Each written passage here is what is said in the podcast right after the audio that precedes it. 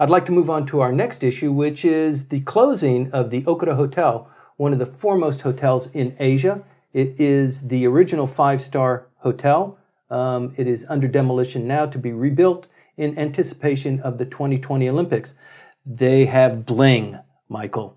If you want to have one of those lamps that uh, was at the Okura uh, table, or maybe even in the Imperial Room, they have pillows that are embossed with some of the Imperial symbols. You can bid on them now. They're having an online auction. It has generated an awful lot of attention. What do you think? You're, I'll, I'll, I'll pass. You'll pass. You are. I, I, I, I was born in the 1960s, and I have been marching away from them ever since. The Okura never did. Uh-huh. The Okura was a monument to 1960s design. And it, well, no, it's not kitschy, but it was certainly frozen, like mm-hmm. in amber.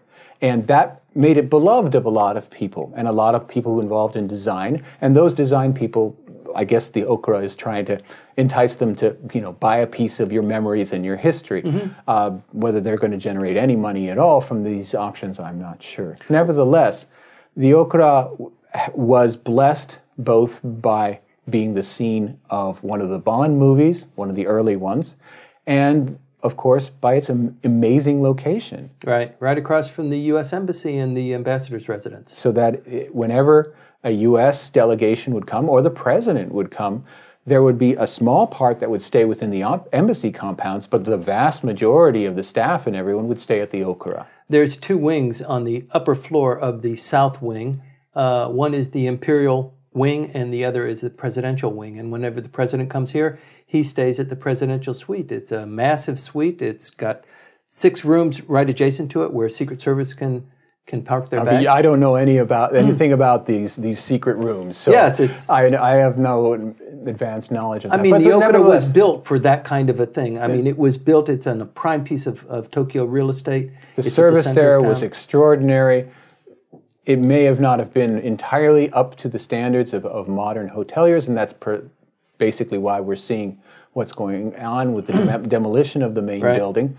Uh, for a lot of people, though, uh, it's just part of the loss that is always ongoing mm-hmm. in Tokyo. We have right now what generated a lot of interest recently was a request to preserve many of the wooden buildings in the Tsukiji area mm-hmm. as something worthwhile. And in terms of preservation, that that UNESCO gets involved. Now, right. mentioning UNESCO, of course, brings up the other situation that we're going to probably be talking about later, which is the UNESCO brouhaha that's brewing in the government based on the Nanjing documents. Okay, you're you're really trying to get me into that issue. I want to talk more about the pillows and the things that are for sale in the Okura Hotel. So, can I just tell you a little bit about if you want to register for that? they have you jumping through five or six hoops.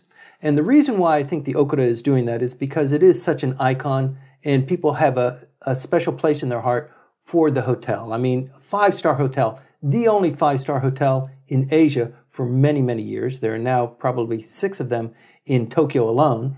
But they had the same experience when they did uh, the demolition of the, uh, the Imperial, Imperial Hotel, Hotel, which was designed by Frank Lloyd Wright. Mm. And they were selling bricks and pieces of mortar. I mean, that was huge. What was that? Uh, Twenty years ago. It was a long, long time ago. And while I can understand having a, wanting a piece of Frank Lloyd Wright, I'm not thrilled by the Okura. So I don't want to talk about it anymore. Okay. All right. With that, and I bow to your your preference to move on to the UNESCO issue. Let's move on to UNESCO.